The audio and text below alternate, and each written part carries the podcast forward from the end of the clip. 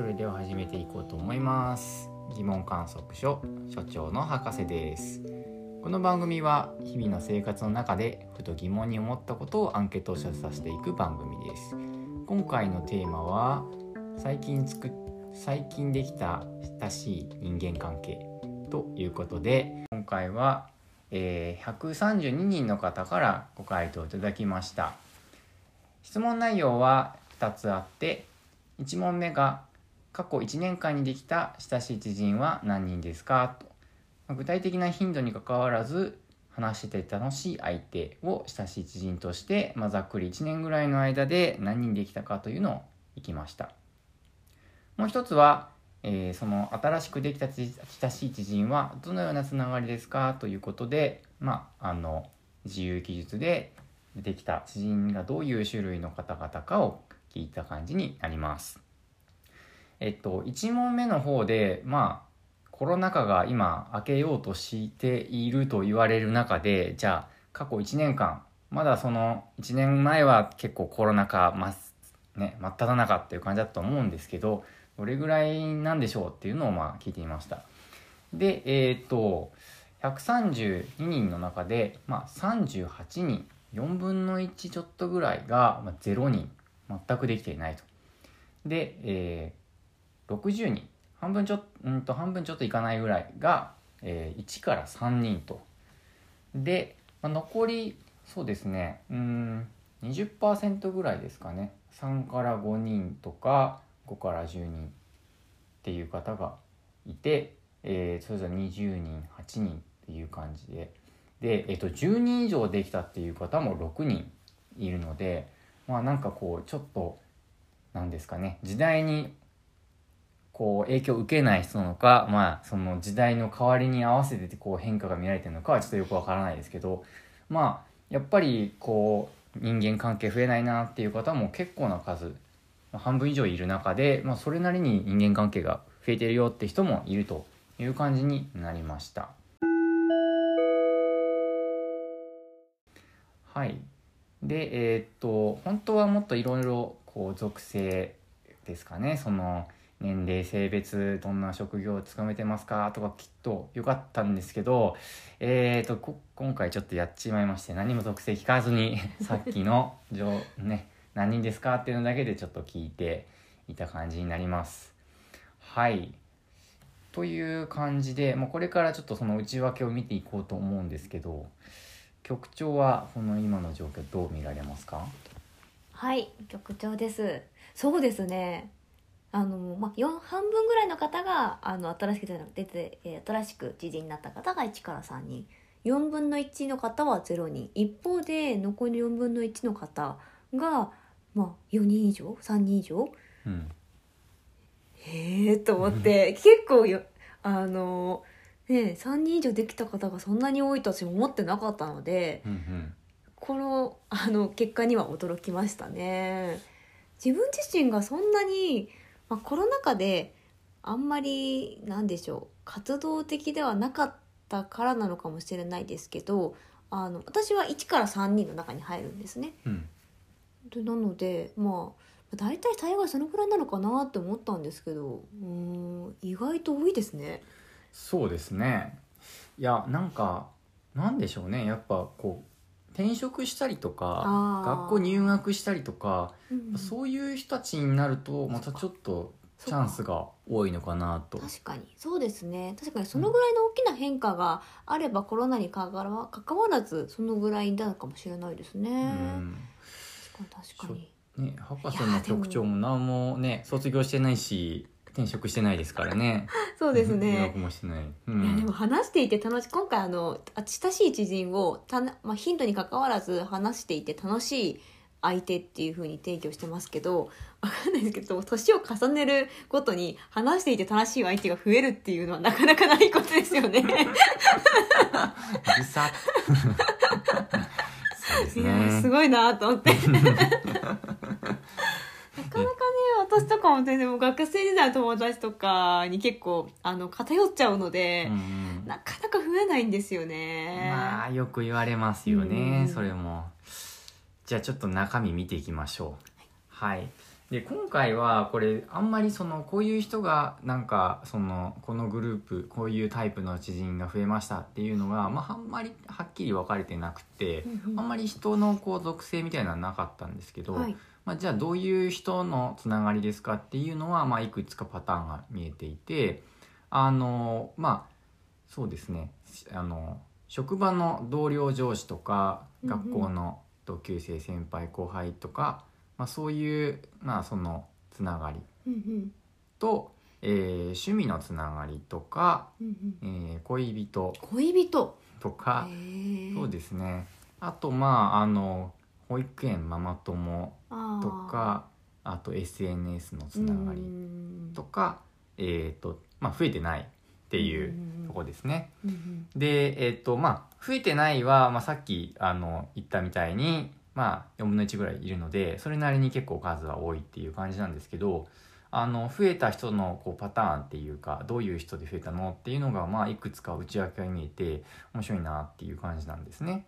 で、まあ、一番多いのは、まあ、その最初に挙げた職場とか学校のつながりっていう感じなんですけどまああのそれはまあそうだろうなっていう感じなのは、まああの置いておいて、うんうんもう置いておかなくてもいいんですけど、うんもうなんか、えーまあ、趣味のつながりっていうのが、まあ、結構上がってるなっていうのが面白くってで、まあ、やっぱりなんかこうネットっていうかね SNS のつながりで増えていいなっていう話がありましたね。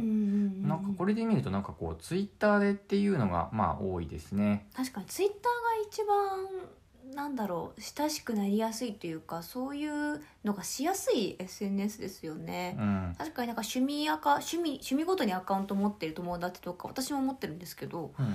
あるので、まあ、それは確かにあるだろうなって思いますうね。ん、なんかこう SNS って結構やっぱりうん、そのほなんですかね。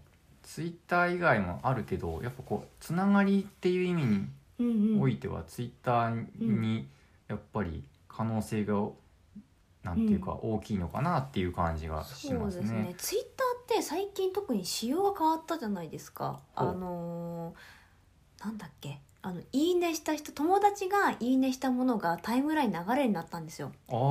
でそれでそれが結構あのそのなんだろう同じ趣味の友達のアカウントをいいねするとそれがタイムラインに流れてきてうんでその人のところに行くとあのあ自分と似たような曲だって言って「こんにちは」みたいな感じに始まるなっていうのは個人的なあの経験としてもありますね。う。んインスタグラムとかフェイスブックだとあんまりそれが、ね、あんまりないからやっぱりツイッターが一番やりやすいのかなって思いますね。なるほど、うん。いやなんかそうですね。これうんあのやっぱそのネットのつながりっていうのだとこう具体的には言ってないなんかこう、うんうん。趣味でつながってますつながりましたみたいな人たちは、うん。まあ結構あって結構その辺も案に含まれるのかなとは思うんですけど、うんとそうじゃないおそらくそうじゃないのでいくとなんか犬を飼ってる人同士のつながりっていうこのペットつながりはああ確かにありそうだなっていう。感じですね。うん、あのそうですよね。こうちょっとあのあといくつか面白いの拾っていくと あの文通友達過去ペンフレンドとかあって えこれどうやってどどうなって仲良くなったのってすごい思いますねうん。でちなみにこのペンフレンドが「いいね」2つ2人「いいね」してるんですよね だからなんか複数人いるってそういう。一人じゃないっていうのがいやもしかしてこれのね。巷でもしかしたら流行ってるかもしれないですうね。んでもあえてその今って SNS とか LINE とかで気軽にこう話せるからこそ文通っていうのが逆に新しいみたいなところでうん。流行ってる可能性ありますよね。いやどうなんでしょうね。いや完全に満ちすぎて何にもコメントできないレベルなんですけど。文通うわーでうんも交換ノートとか、ああその類で交換ノートとかってこう子供とか学生の頃とかありました？えありましたよ。ああったんだ。ありましたありました。あみんなでやってましたね。これはでも男女ありますよねきっとね。ーあーちょっと博士はそういう友達の輪には入れたことがないのでわかんないんですけど 残念ながら。うんそうです。そうわわかりますわかります。あの男の子が限られてましたね、まあそうですうんねその場にいたらみいたみたいな感じですよね。ね。うんあとまあ習い事とか地域コミュニティのつながり。地域コミュニティのつながりって、うん。意外と多いじゃないですか。あのあの今回結果結構意外とそうですね、あの割合的に結構多いですね。そうなんですよ。地域コミュニティのつながりってなんだろうってなんか 一人で来てる我々には。ね。すごい想像がつかなくて面白いなと思って。そうですよね。だってこう割合的には、うん。あの趣味のつながりとか、まあ、うん職場のつながりまではいかないにしても、うんうん。結構な分量そうですよね。こう地域コミュニティえ何？子なんだ供ろ子供？かよ？でもそう子供のつながりだからここでは多分答えてなういんですけど。お引っ越しをして、うん、なんでしょう？地域によってその回覧板とかそういうなんかちえー、そいう。のそううんなんでそんなんで仲良くなる回覧板で仲良くならないですね。わかんないけど。え地域コミュニティのちょっとあの知知識なさすぎて。そうそうそう。気になりますよね。どういううん。あとあと面白いのは、うん。旅先での出会い。ああいい。旅先で出会っちゃうパターン本当にあるんですか？みたいな、ねえ。いいですね、うん。でもそれは確かになんか私の母とかあの、うんよくあのアクティブに出かけるんですけど、うん。あの一緒に乗った飛行機で隣り合った人とまた同性ぐらいの、うん。同性で同年齢ぐらいで女性でっていうので、なんかお話しして帰ってきたみたいな。でそれであのじゃあまたご飯行きましょうって言ってご飯行ってましたよ。すごいえー、それは。そうそいや実は博士もうん。飛行機乗ると、あのあの国際便ははい。絶対に、あの絶対にじゃないんですけどなるべく隣の人と話そうっていうのはすごい。あるんですよ、はいはい。でいや昔はあのねちょっとこう頑張って話しかけたりしててうん楽しく話したりしたんですけどうー。んでもなんかこう別にその後連絡取ってこうねご飯とかないですね、いやそうとですよね。りあえずその場だけでちょっとへえみたいな、んそういう感じなんですか？みたいな。何やってんですか？みたいな。うーんそうか。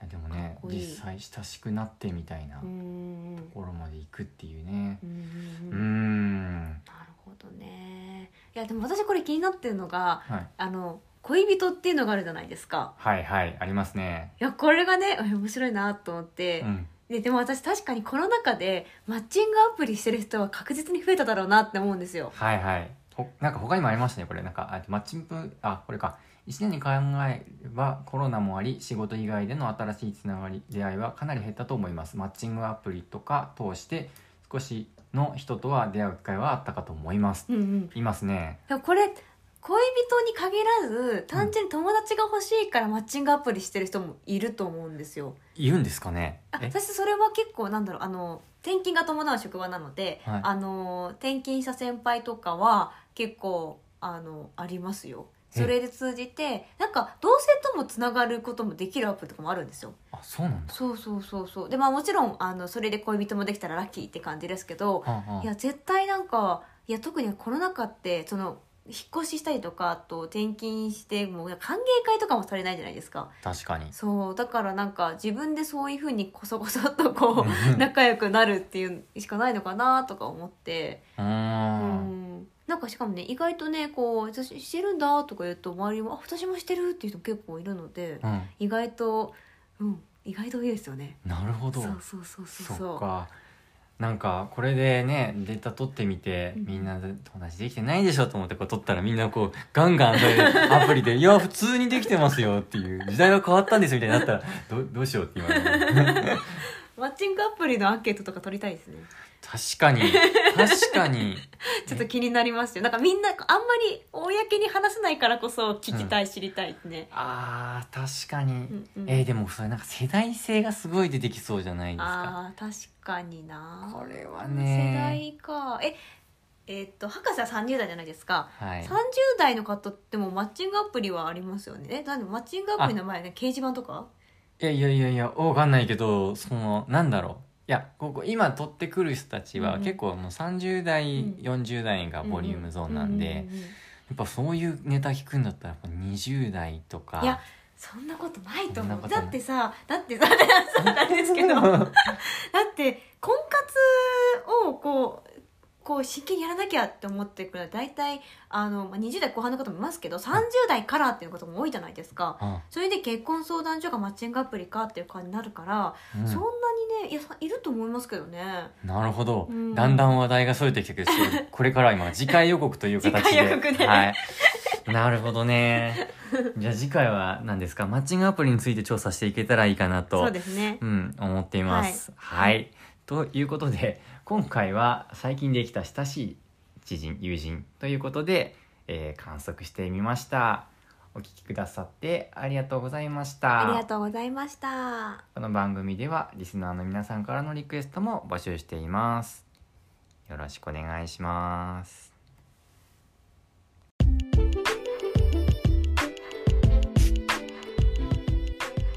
この番組では意見共有プラットフォームアスカを用いて調査を行っています。